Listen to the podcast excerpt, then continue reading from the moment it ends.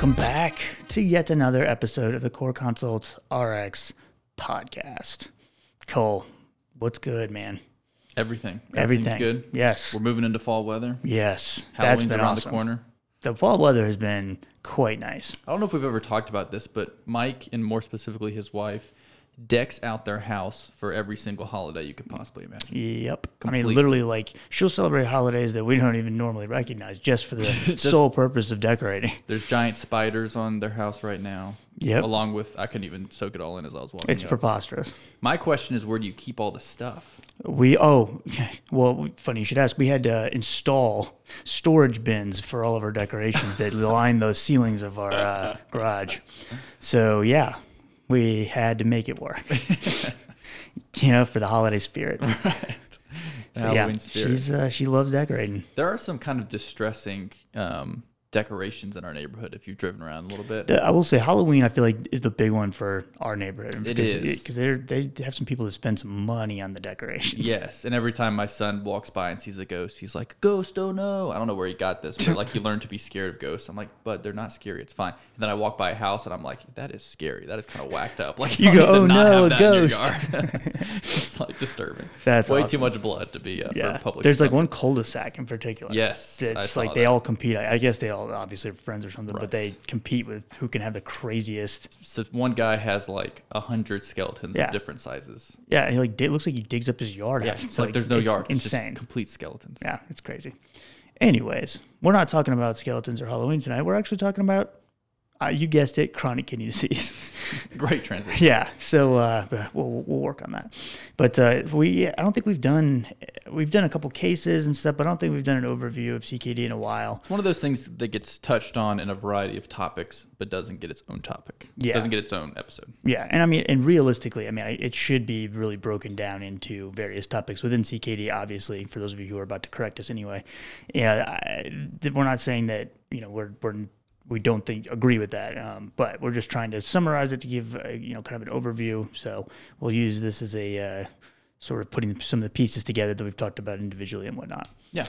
So, yeah, that being said, this is also an accredited episode. So, for those of you who are free C E, uh, unlimited members, you can get access to all of our accredited episodes. But after you listen to this episode, at some point we'll give you a password to use. Go to free C E web, uh, free C E dot com and uh, put in the password. You'll have access to the post-activity test, and you'll get one hour of continuing education credit for pharmacists and nurses. And, uh, yeah, take advantage of that. And if, if you're not a member of them, please check out their library of content. A lot of really good stuff in there. Yes. So thank you to them, as always, for partnering.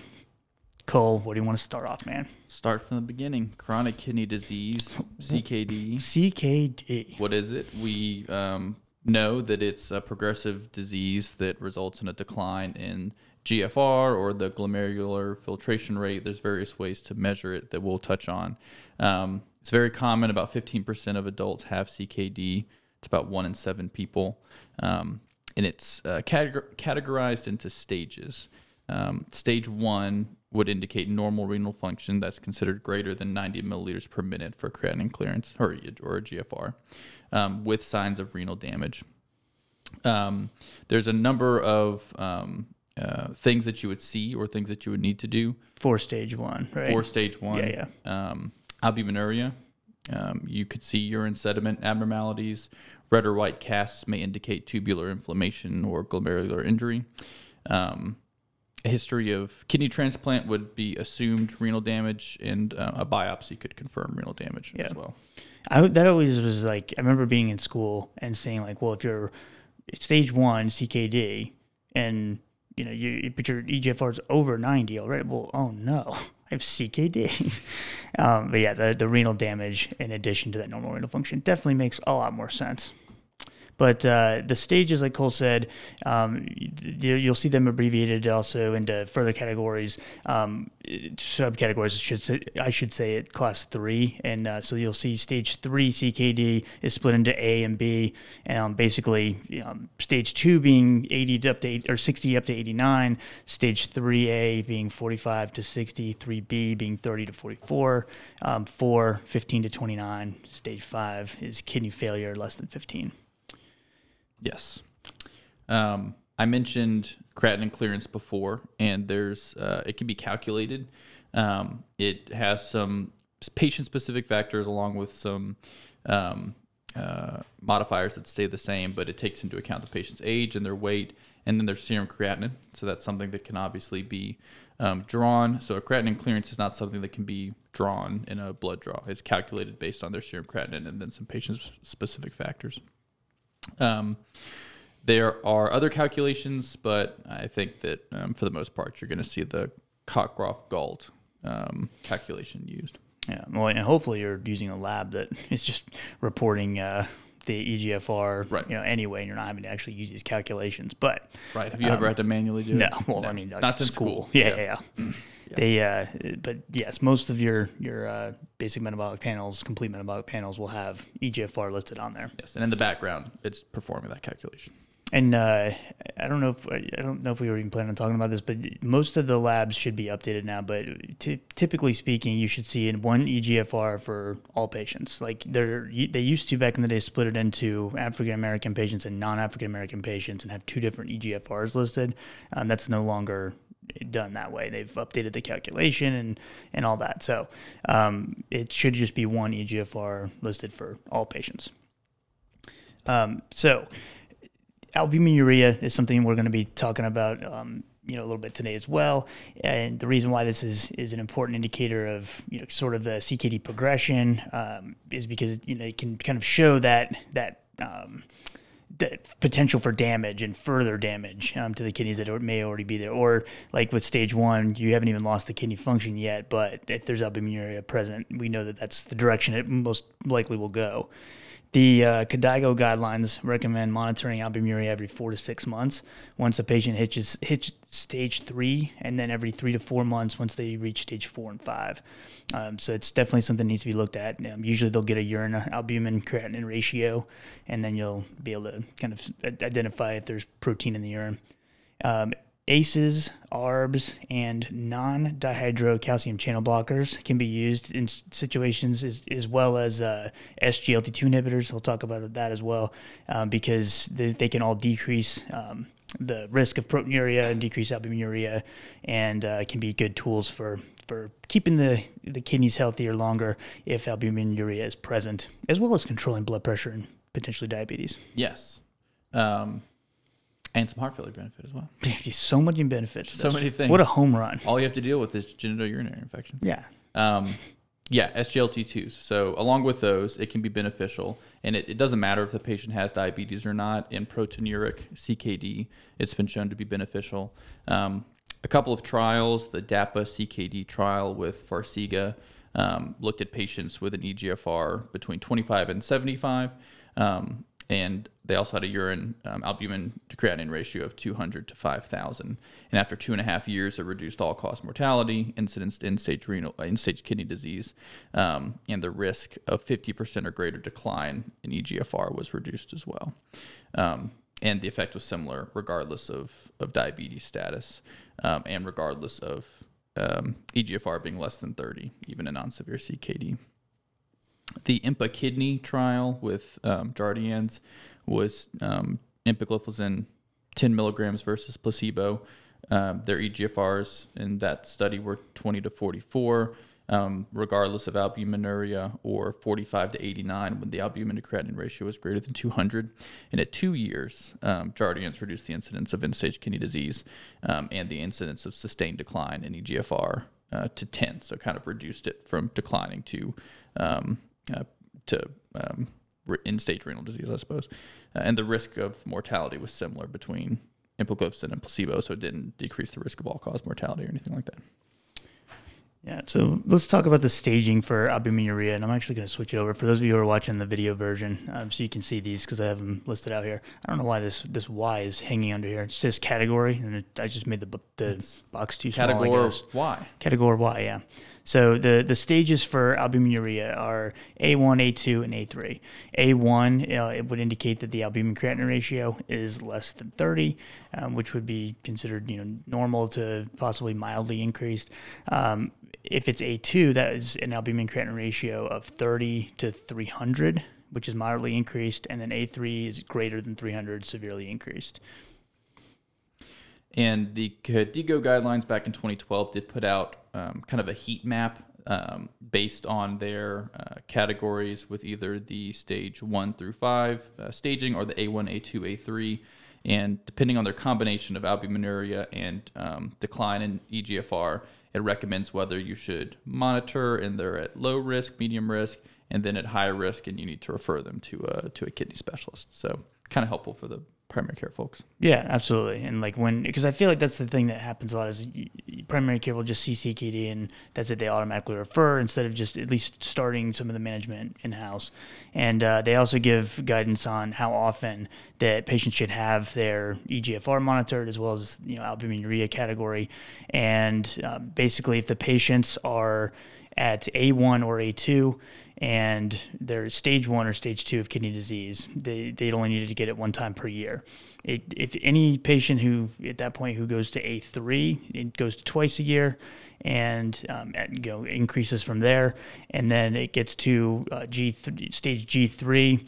If you have A one albuminuria, then you can do it one time a year still. If you have A two, then that's when it goes up to twice a year, three times a year with A three, and then it just continues to increase from there. And so if you look at the uh, the guidelines, the KDIGO guidelines, they have a really nice chart. I have it on the screen now if you're watching the video version, and you can kind of see the how it's laid out. And it's a good good reminder of when and how often to monitor, because I, I feel like a lot of times this is nowhere near how often we're actually monitoring this kind of thing. Yeah, apparently they call that a heat map. Yeah. You ever heard it referred to that way? Not that particular one, but it, I guess that makes sense. It does make sense, but I, I never really heard it that way. Because the, the hotter it gets, the more things, you either population or whatever. You've heard a heat map, map when it comes to population. like. I guess that's what that's called. Yeah. yeah, I guess. I don't know. That term was not familiar to me. But mm. yes, that is, that's that's what it is. Now it's re-familiar. Let's it's go, we'll say that. It's extremely familiar now. It's so familiar. And it is to all of you as well who can see it. Uh, yeah, who can actually, or watching the YouTube. Su- subscribe pod- today. This is a podcast after all. That is true. Um, so yeah, some so, complications that we're going to kind of go through, and we'll spend some time with each of these. Um, specifically, I feel like anemia, you know, that one can get confusing with C K D, and then uh, mineral and bone uh, disorders is a is a huge one that I feel like is very confusing.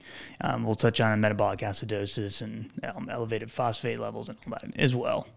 So uh, start off with anemia. Yeah. Um, yeah, anemia is one of those situations where it, we kind of think C K D. We we associate, especially as it more as it progresses, we associate that kind of with a high likelihood of of developing anemia. Um, it's it's sort of inevitable in a lot of patients that have C K D. Um, statistically, twenty percent of patients with stage three B um, have will will develop anemia in, in addition to their C K D, and then fifty, over fifty percent of stage four will have issues with anemia. So by definition, um, they would define anemia as a hemoglobin level of less than twelve for women and less than thirteen in men. And why do we care other than the you know the symptomatic issues with with uh, anemia, you know, fatigue and and whatnot? Why do we care from a C K D standpoint if you know, the patient's anemic or not? Um, well, we know that it increases the risk of, of heart failure and left ventricular hypertrophy, which is definitely not a comorbidity that we would like to have to deal with. And then uh, it also de- increases the risk of anemia, increases the risk of hospitalization, increases the risk of blood transfusions, even mortality. And so it is something that we would ideally want to maintain under control and um, hopefully prevent from happening in the first place if we can. There are some labs you're going to want to monitor in this case, um, C B C, reticulocyte count, iron panel, um, vitamin B twelve and folic acid, L F Ts, and uh, T C H as well. So there's kind of a big question that comes up with anemia in the setting of C K D, and that is whether or not we are going to be supplementing with iron, just like we would with iron deficiency anemia, or if we're going to be using erythropoietin-stimulating agents, E S As, um, which are oftentimes used for more advanced C K D as well. And so the big thing when you're assessing anemia, you know, in a patient with C K D, regardless of kind of where where they're at in their C K D progression, um, it's it's an important thing to consider. Do are they going to need iron? Because iron should ideally be started first before the E S A if you are going to end up needing both agents. And so making sure the patient does not need iron is a good, you know, place to start so that you know you can go on to the E S As if needed. Um, so when we're talking about a um, an iron deficiency anemia. It can be an, an absolute iron deficiency, which is severely reduced or just an absent uh, storage iron in the bone marrow, or functional iron deficiency, which can be from, you know, anemia due to chronic disease. Um, we've talked about that in the past. And then also to, you know, um, hepcidin levels, which are increased in, in inflammatory uh, mediators and whatnot. Um, they can be increased in, in chronic disease, but also are increased in C K D patients. And um, that is one of the, the um, messengers basically that will inhibit the release of iron from storage and, and release it into the, the plasma.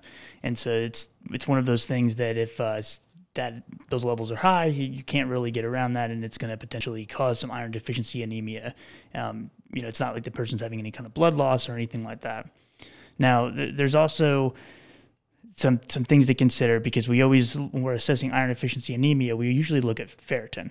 And ferritin is, you know, kind of one of those first things you sometimes some, some clinicians will get a ferritin level without even checking a serum iron and whatnot, because mm-hmm. if, if it's iron deficiency anemia just in and of itself, ferritin's usually low. A lot of times, you know, they'll say less than thirty, less, sometimes even lower. But uh, if a patient has C K D, their ferritin level is actually going to be elevated, and and that's just at baseline. Even if there's no anemia, their ferritin level we would expect to go up a little bit, and so we can't use that same marker for ferritin as we would with a patient without C K D, um, because their ferritin at baseline is going to be a lot lower than the C K D patient. So that that inflammation, like we just talked about, in, increases that ferritin level as well as affects iron overall. But that's why it, it, one of the reasons they can inf- in, uh, increase ferritin is because of um, various, you know, inflammatory mediators and stuff. It's it's almost like a a sign of inflammation systemically. Um, usually if you have a rheumatoid condition or something, you'll see a ferritin level that's also elevated. So we can't really use ferritin as, as the marker like we, we would, or at least we have to we have to change our reference range. And so from a assessment standpoint, we're looking for a, fer- a ferritin level of less than one hundred in a patient with C K D. And then we also would want to see or see a T SAT of less than or equal to twenty percent. And, you know, it's usually we're not going quite that low with, again, non-C K D patients, but um, the ferritin's the big one that uh, we have to keep in mind, because I feel like that gets overlooked quite a bit. It won't even show up, you know, red on the labs. Right. Transferrin saturation. Yeah. T SAT. T SAT. Not one you hear about a lot. Yeah, it's on there. I just, yeah. Yeah, yeah. It's just one of those things you have to either abbreviate yourself or to sound cool. Right. Does sound cool. Sounds like you need some, sounds like you really need some sweet tea. I need some T SAT. Yeah, right. And also didn't under, quite understand what the phrase was, because he didn't watch the with the captions on. Yeah, something like that. Um. So there is kind of a debate around oral iron supplementation. Um, historical dosing would be daily administration. I feel like we touched on this. We must have touched on we, this in our we, anemia episode. Yeah, we did. And so this will be a refresher. We, we touched on this before, but it is an important point. But this, yeah, and this is assuming the patient does need iron, yes. obviously. This so is, their their T SAT is less than twenty, less than or equal to twenty percent. Ferritin is less than or equal to one hundred. Now they we are going to do iron, because we want to start iron before E S As. I want to make sure I said that clearly. Right. Start iron before E S As, and this would be somebody who's indicated for iron. So historically, you would administer it daily with a goal elemental iron um, intake of two hundred milligrams per day, and you could split that up to three times a day to get to two hundred milligrams. Um, more recently, uh, they use alternate day administration with a goal of about sixty-five milligrams per day in a single dose. Um, it's a lot less. Way less. Way less. And a lot less often. There's a good, like, kind of a review um, of it on Up to Date, I believe, and uh, kind of talking about how, I mean, How I mean, one hundred to two hundred milligrams a day. I mean, could you imagine taking three ferrous sulfates a day? It'd be I know. Terrible. Stomach would be killing yeah. me. Yeah, and so the, the the alternate day dosing is so much easier in the stomach. I think we talked about this because we were, we had mentioned the women's health um, professionals were the first ones to jump on that and start to really utilize this new right. alternate day once a day, you know, or once every other day dosing. I think last time we talked about this, I told the story about how when I started taking a daily multivitamin, like, because I was trying to be a good human being, uh-huh. I don't, I didn't eat breakfast at the time, yeah, like just in general, and uh, it caused me to have like really bad um, nausea, and I remember just being over the sink, just like retching, and I did this for a couple of weeks until I thought, maybe it's this stupid multivitamin that's useless. It's in the first place, useless, and but, but zapping the, but, me of my electrolytes. But the the uh, you know, you are made to feel like you need to take something like that. And Cole, who's making wretch, you feel like that? You know, to who's T V, bullying you? T V and commercials. I, you got to tell them to stop. It's the T V. The Centrum, next thing, I, next Centrum thing Silver commercials. Next thing you, you know, Cole be taking Prevagen too. The Centrum Silver commercials, the bar starts at red and then goes up to green, and you want to be green, so you, you need do. to take the multivitamin. I guess, unless green means sick, then the which green they kind of green I mean, means retching over the sick. If honestly, they kind of nailed the iron it. In there, you, you really can't say it's false advertisement. They gave you exactly what you had asked for. Right. So uh, no one to blame but yourself. Mm-hmm. But um, this some, was like you know. Well, a decade ago. It's funnier if I think uh, it's yesterday. I've lived and learned. It's funnier to me now if, if I think it was last week you were having an internal debate about vitamins. That's better. That makes me laugh. Mm-hmm. Oral formulations that are available. Ferrous sulfate is, by you know most standards, I would say, pretty uh, much the, the go-to option over the counter. Um, comes as a three hundred twenty-five milligram option typically, which is sixty-five milligrams of elemental iron. And uh, they do have an E R formulation, Slow F E, that basically is, uh, its claim to fame is to reduce the side effects of, you know, the impact on the stomach and all that. Um, hit or miss as far as whether that actually helps or not. Uh, I guarantee the every other day dosing will help significantly more than just trying to give Slow F E a couple times a day. Um, there's also some other options as well. There's like ferrous fumarate, which is a uh, just another version of iron that three hundred twenty-four milligrams of ferrous fumarate equals one hundred six milligrams of elemental iron. Ferrous gluconate is available as well. Um, so three hundred twenty-four milligrams of gluconate is thirty-eight milligrams of elemental iron. Ferrous gluconate, by the way, not gluconate. And then there's also a uh, another version. Accufer is another uh, oral iron option that's fairly new. Um, ferric maltol, and then there's things like new iron, which is a polysaccharide iron complex, and some other fancy ones. To be honest with you, the the vast majority of patients are going to do just fine on ferrous sulfate, and the others that try to be less side effect you know, prone. If you use ferrous sulfate every other day, you'll be good to go. Um, yeah. As far as side effects, typically. Yeah. Um, but there are some situations where oral iron is not going to get the job done and you need to use parenteral iron therapy or I V iron. Um, there's various recommendations out there. Um, if you looked on Up to Date, here's kind of the situations that they recommend if you're considered to have severe iron deficiency. Um, so a T SAT less than twelve percent, uh, severe anemia, hemoglobin less than seven. Um, if the patients are asymptomatic, uh, risk of ongoing blood loss, um, like a patient with uh, chronic ongoing gastrointestinal blood loss. Uh, if they have a history of side effects that are intolerable to oral iron, I would say that if they're taking two hundred milligrams a day and are having side effects, you probably shouldn't stick an I V in them, but go for the alternate day lower dosing route. Um, or if they have historically not responded well to or- oral iron to a significant degree, then you could consider these parenteral options. Yeah, and there are a few different options. Um, there's th- the newest one uh, is the Monoferric, which was approved in January of twenty twenty, and it was the first like F D A-approved single dose um, option for for parenteral iron. But there's been several that have been used, you know, or at least one that's been used uh, historically is a single dose off-label. So there are other ways to do that if if pricing is an issue. Um, and then there's things like uh, ferric gluconate. There's iron sucrose. And some other options as well. So if iron is has been tried, and, and the, to go back real quick, you know, when we talk about using iron before an E S A, the thought is that if we can give them iron, maybe it will bring their hemoglobin up a little bit on its own, and they won't need an E S A, and they or they can at least hold off on it. Now, you know, the other issue is that if you start an E S A, that, that could potentially... Um, create a problem where you can't release the iron quick enough in order to interact with the all the synthetic E S A that you're putting in the system, and that can just further worsen an iron deficiency issue anyway, and then you're right back to where you started. So start with iron and then go on to the E S As.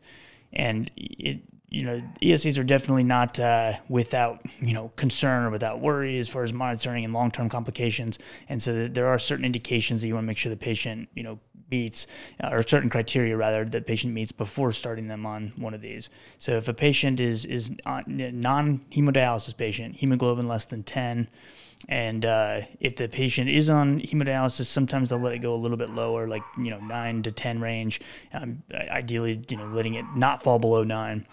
I also want to make sure that the uh, T SAT is above twenty and the ferritin is um, above one hundred. Sometimes they even use two hundred as a cutoff for that to make sure that the patient would not benefit from iron first. It's just another check to make sure you're not skipping the iron part. And then if uh, the patient is a candidate, um, you also want to assess their medical history for any type of, of active malignancy or um, even a recent malignancy, um, you know, especially if, if a cure is anticipated, and then also history of stroke. And then if the patient is bedbound or, you know, has overall limited functional capacity, if they have dementia, anybody that basically is unlikely to benefit from their anemia being corrected. Um, those patients w- should not be started on an E S A. Right. Um, so indications, kind of touching on that again, non-hemodialysis patient, hemoglobin less than ten. Hemodialysis patient, consider if hemoglobin is nine to ten to avoid falling below nine. Um, there are a couple of options to be aware of. Um, Epogen, also branded as Procrit, which is epoetin alpha, and then Aranesp, which is Darbepoetin. Uh, with Epogen, it's fifty to one hundred units per kilogram per week. Um, you can consider a lower starting dose if the baseline hemoglobin is closer to ten. Generally, in practice, patients are often dosed by unit dosing, so um, like four thousand to ten thousand units once a week or ten thousand to twenty thousand units once every other week. With Aranesp, it's forty to one hundred micrograms sub-Q uh, every two to four weeks. Um, For both of these, you want to use the lowest dose you can that will work. Uh, doses of ten thousand units per week or um, equivalent darbepoetin associated. Um, they are associated with increased mortality and cardiovascular events, regardless of what the hemoglobin is. So, like Mike said, they don't come without their concerns. Yeah, and the other question is, what kind of a target hemoglobin should we be using? And there's been several studies that have looked at this. Um, one that I think we mentioned this in the Uh, anemia episode anyway, but one study back in twenty, uh, two thousand six rather, well, um, New England Journal of Medicine, it was called the Choir Trial, and it was looking at the, this scenario where we were trying to find the optimal um, hemoglobin level to, you know, when correcting anemia in a patient with C K D.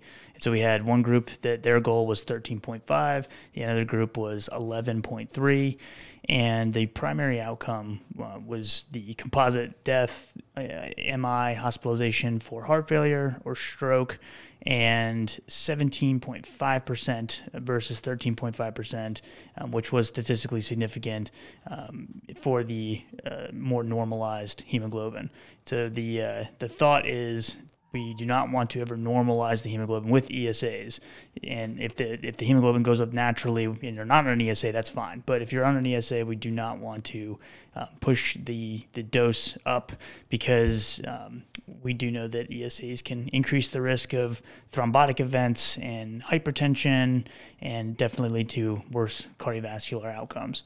And they even carry a box warning that says uh, not to go, uh, or the target should not be above eleven.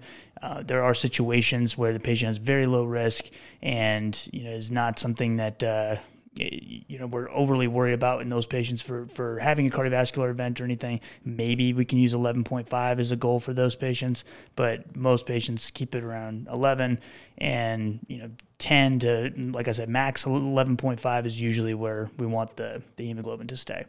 Lowest effective dose, like Cole said, and then watch the blood pressure and, you know, their cardiovascular issues. Put them on a statin if they're supposed to be on one. Right. Protect the heart.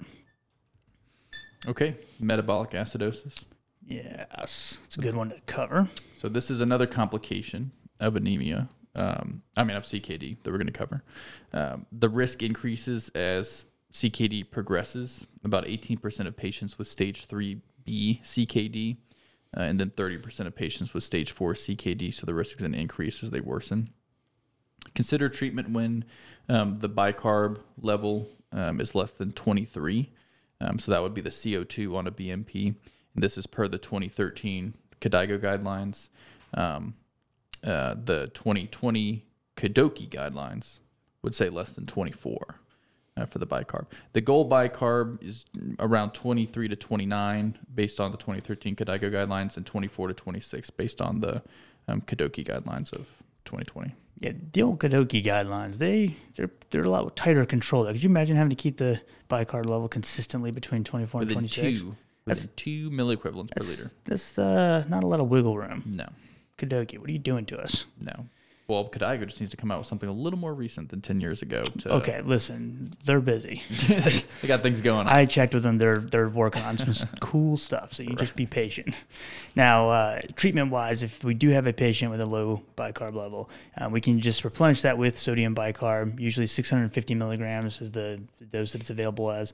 Uh, you can do this two to three times a day, and the patient can take a max of one thousand nine hundred fifty milligrams three times a day. Now, keep in mind that each tablet does contain seven point seven milliequivalents of sodium, um, along with the seven point seven milliequivalents of bicarb. And so the sodium content obviously can lead to some adverse effects, including pulmonary edema, hypernatremia, um, can cause peripheral edema, obviously. Also, these are known to cause G I intolerance. And if the patient does have a history of, of heart failure with the extra sodium in their system and whatnot, um, it could increase the, the risk of a heart failure exacerbation. And overall, we would want to correct the bicarb level um, if it's low, because we've seen that it delays C K D progression and, and delays the ons- you know, the need for um, dialysis. It also improves overall nutritional status. It also has the uh, at least potential to decrease the risk of fractures, um, along with other things that we're about to talk about. Yep. But before we do that, and before we forget, the password for the post-activity test is renal, yes. R E N A L, all caps. And perfect. So that, yes, that'll give you access to the, the ten-question multiple-choice post-activity test, exam, whatever you want to call it. There you go. Good. Back don't, to you. Don't fail. After these messages. Back to you, Jim. Um, God, wish we had a person that did our messages for. Like we could have we could have a Core Consult R X um, person on the street. Oh man, that would be a good series. They're like, who? Yeah, we don't get anybody. Just ask it, just asking a question. What do you? Th- yeah. What do you think about C K D? What do you think about the Kadoki guidelines? Are they too tight? Yeah. Oh man, that'd be that would get and the guys like. Well, literally, the K D I G O guidelines just need to be updated, and then I'll. Could you imagine? That would be the worst show ever, by far. Six people would watch that just to like make fun of it, basically. You ever see that Billy on the Street show? Mm-mm. With that guy, I can't remember. Is his name, name Billy? Yeah, Billy, uh, God, you would know him. Eilish? No. Different person? Different. Oh, she's being a singer. Yeah, she's not uh, on the street. No, that's what I think of every time. He runs around with the microphone, but the cord is cut with a long cord. I don't know. Oh. It was kind of funny. Yeah. That was a, that sounds like a good nineties bit or early two thousands bit. Was it that long ago? No, no. Probably seven years ago. Really? I bet it was like twenty twelve. Was it like a late night show thing, like skit, or was it a whole show? I don't know what it aired on. I don't even know what I watched on. It would just come on sometimes. Hmm. Billy, I'll I'll give you his name. To, yeah, I have to find some some clips of that. What I can remember is in the live action Lion King, he played Timon. Oh.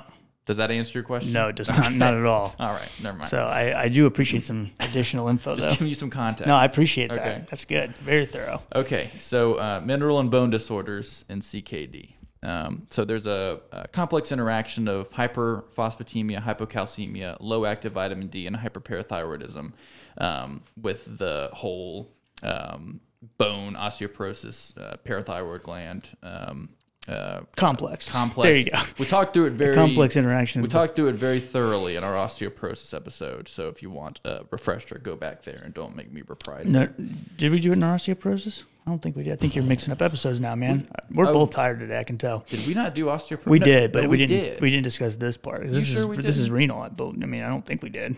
Okay, maybe we did. I don't know. I know we talked about it in a patient case or something recently. I know it this, doesn't matter. I know this is renal, but I thought we touched on the um the cycle because it's maybe you know, I don't know. Kidneys are involved in, in osteoporosis. I can't. I remember that. I, I can't remember what we talked about now. I swear we touched on it. I remember talking about it. Hmm. That's, okay. Well, then. I take, I believe you. I, I don't know wow. you. I don't know you to lie about topics. I mean, at least I'm pretty sure.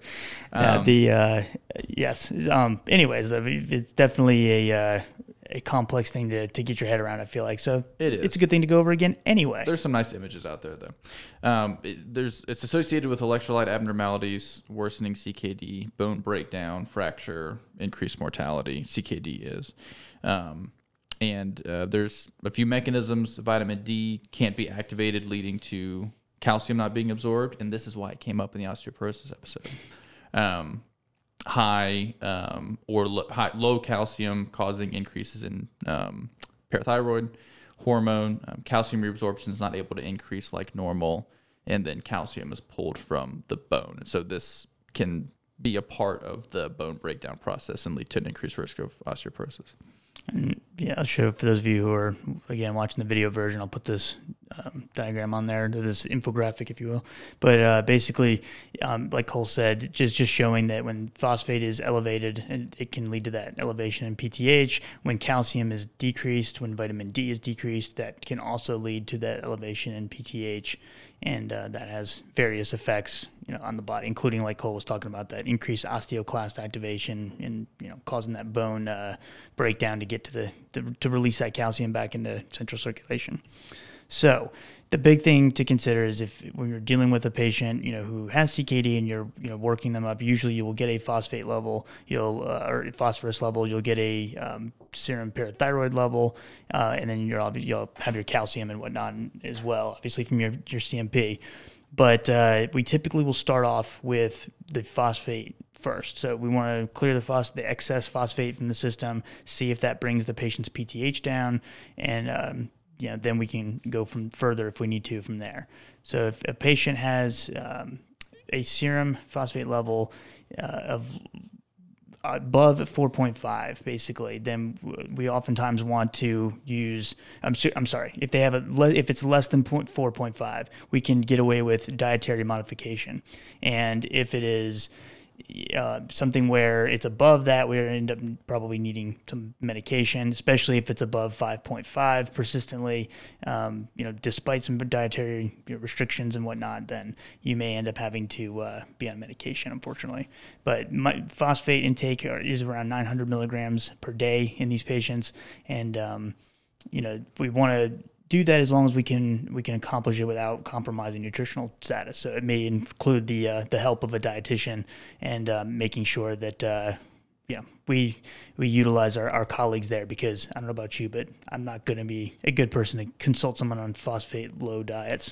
It's not my expertise. No. If you had to ask me what was high or low in phosphate, I'm guessing broccoli. That sounds familiar. It, but yeah. But that probably is more more phosphate. I don't know. Uh, yeah, I, I realized I as I started to be confidently answering just one thing, because I said broccoli has a lot of good stuff in it. I'm like, I don't have no anything about no phosphate. Clue. You're right. Okay, so like we said, consult dietitians so you don't look stupid like I just did. But in the instance that the dietary modification is not so effective, like Mike said, we might have to use medications. So there's a few um, types of phosphate binders. Uh, yeah. There's calcium-based phosphate binders. And, and sorry, real quick, Cole, because I don't want. I know I misspoke earlier. Oh, greater than six is the the absolute cutoff when you're supposed to start the phosphate binder. Above five point five, like I mentioned, that's when you can consider them. But above six in the phosphate levels, you need to go ahead and start a phosphate binder. Sorry, go ahead, Cole. That's fine. Back, greater, back to you. Greater than six, you can consider one of a few phosphate binders. Some are the calcium-based phosphate binders, like calcium carbonate, which we know to be Tums and the various generics, also branded as OSCAL, and then calcium acetate, which is FOSLO. So the acetate version is preferred. Um, it seems to be more effective. There's less hypercalcemia associated with it, and it increases bicarbonate. Um, Uh, they're pretty well tolerated, but there can be some adverse effects like hypercalcemia I mentioned, um, especially if there's concomitant use of vitamin D. Uh, it's going to result in increased calcium absorption with the, the flow chart that Mike went through. Um, adynamic bone disease and vascular calcification possibly.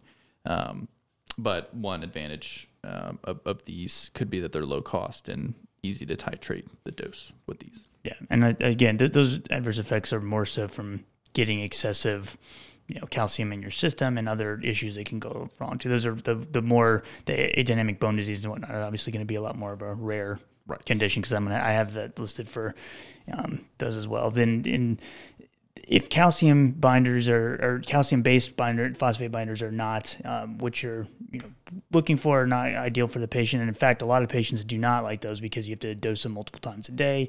Um, the calcium acetate is, you know, pretty large cat tablets that patients have to deal with, and a lot of them just don't want to have to take that that many tablets. And so we have our non-calcium based phosphate binders. So we have um, sevelamer. Um, we have both sevelamer carbonate and hydrochloride. The uh, carbonate is typically preferred uh, because the uh, hydrochloride can cause some issues with metabolic acidosis, as well as uh, more severe issues with G I intolerance. And these are, are probably the go-to options for a lot of patients, assuming that you know they're covered by insurance and everything. Um, they do have a contraindication to if the patient has an active bowel obstruction. Obviously, we do not want to use anything that could uh, cause you know, G I issues. And then it also, you know, obviously can absorb uh, your fat-soluble vitamins like vitamin D, E, and K, can uh, reduce dietary absorption of folic acid. So being aware of that if the patient has any kind of malnutrition issues or anything. And then other uh, adverse effects, dyspepsia, abdominal pain, flatulence can be factors as well. And then there are some common drug interactions to worry about, the big one being levothyroxine, and then also uh, tetracyclines, fluoroquinolones can interact with these these guys as well. Yep. Uh, there's a few other options. Um, Phosrenol, which is um, the brand for lanthanum carbonate. It's a chewable tablet that's a little more expensive um, compared to calcium-containing phosphate binders. Um, it seems to be associated with lower incidence of um, over-suppressing the parathyroid hormone levels, uh, which is good. It does have some um, adverse effects, nausea, vomiting, G I issues, um, abdominal pain. There's also Velphoro, which is sucroferric oxyhydroxide. It's indicated for dialysis-dependent patients. Uh, it's comparable to sevelamer in efficacy and safety. Um, and it could be associated with a lower pill bur- burden than sevelamer. There's Auryxia, which is ferric citrate. Um, has some adverse effects of diarrhea, constipation. It can also discolor feces black. Um, and um, notably, it can increase iron absorption.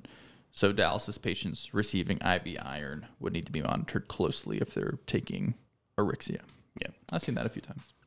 So we've corrected the phosphorus. So P T H is, if it is still elevated at this point, because remember, high phosphate levels will increase a patient's parathyroid hormone. And so if we're trying to fix the parathyroid hormone, we would start with phosphorus. Even if parathyroid is, is normal, though, we still would fix the phosphorus if it's if it's elevated. Um, it just probably wouldn't work out like that. And uh, so if the patient does, you know, have their phosphorus elevated, we fix that first. If the parathyroid hormone is still elevated, then it, the next thing would be um, to p- consider a um, potential vitamin D analog, uh, which is different from our traditional like D three, D two that we get over the counter. D two being, you know, plant sterols being uh, the primary st- source of uh, you know, dietary vitamin D and whatnot, and then vitamin D three being the type that's synthesized in, in the skin and exposure to ultraviolet light. But those are not activated vitamin D. You need a true vitamin D analog, which has already been activated. And uh, because if the patient does have C K D, they there could be a chance that we give them D two, D three, and it does not get activated, you know, because the, the in order for those to be activated, it has to go through the liver first and then the kidney. Two different hydroxylation reactions, and the kidney's fun- not function. If it's not there, it's not going to activate the vitamin D. So vitamin D analogs are already activated vitamin D that you can just administer, and the patient automatically will start being able to use that uh, to absorb calcium better. So the options out there, I would say the vast majority of patients um, are on calcitriol, at least in my you know experience, and uh, it's typically dosed to start off with, depending again depending on how high the, the P T H level is and whatnot. Typically start off with three times weekly dosing, and then um, increased from there. And there's uh, some other ones as, as well, um, calcifediol and a couple others, but uh, calcitriol is probably the easiest one to get access to as far as cost and all that.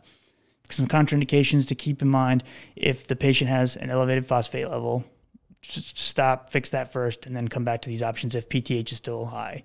And if the corrected serum total calcium concentration is nine point five or higher, then we also don't want to start one of these drugs because we expect the calcium to go up once they start it. And then uh, adverse effects, obviously hypercalcemia, no um, surprise there. They can also cause hyperphosphatemia, though, which then can cause problems with our phosphate binder if we're having to use one of those, um, or cause the phosphate to go high if it hasn't been already. And then um, some nausea, vomiting, things like that. So making sure patients take it in an empty stomach, is, or a, you know, not an empty stomach, is is um, advisable. Yeah, um, and like you said, calcitriol is by far the most common. Calcifediol sounds like somebody trying to pronounce calcitriol incorrectly. Um, but they are all considered equally effective.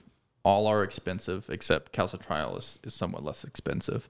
Um, don't use vitamin D supplements, the yeah. uh, plantacerols, the D two, the D three. Yeah, that's what I was just talking about in the other thing. I just got ahead of ourselves. Right. Sorry. Along with that, um, yeah. And um, no, yeah. It's not going to help you too much. No, it'd be... Uh, It would be it's going to it's going to get one hydroxylation reaction in the right. liver, and then it's just going to be chilling out in the kidneys. Not the second.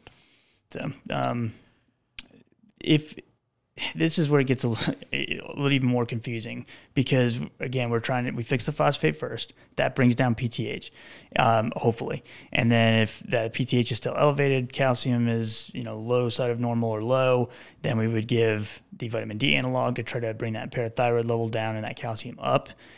At the same time, we may end up causing us to either overshoot the calcium and cause it to go too high, like we just talked about, or the phosphorus to go high as well.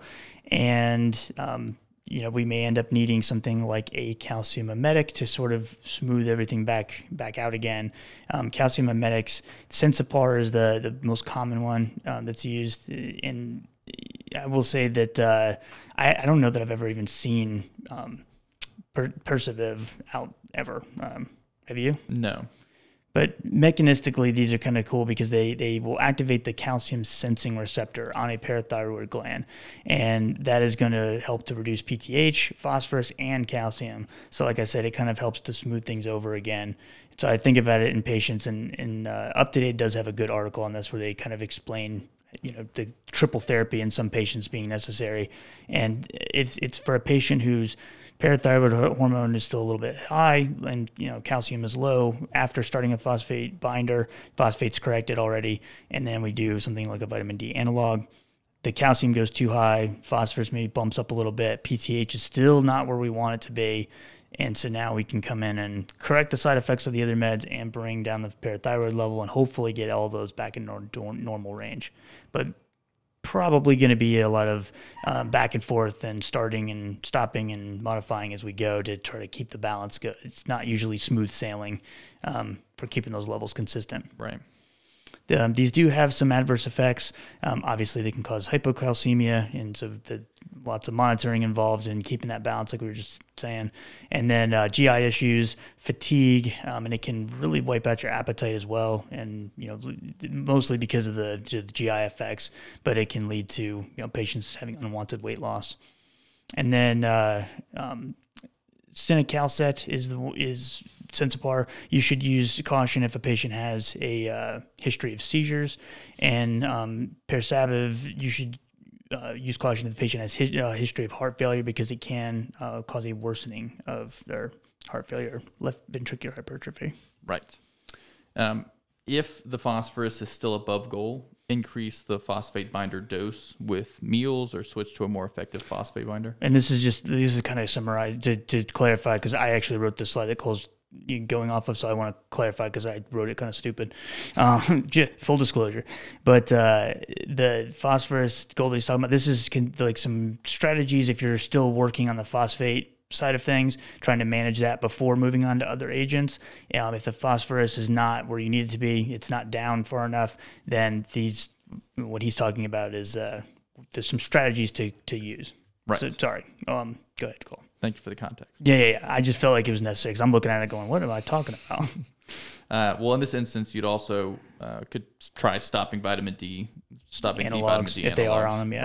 Right. Um, like we mentioned, until it's at gold. Because that will make the phosphate go up. Right.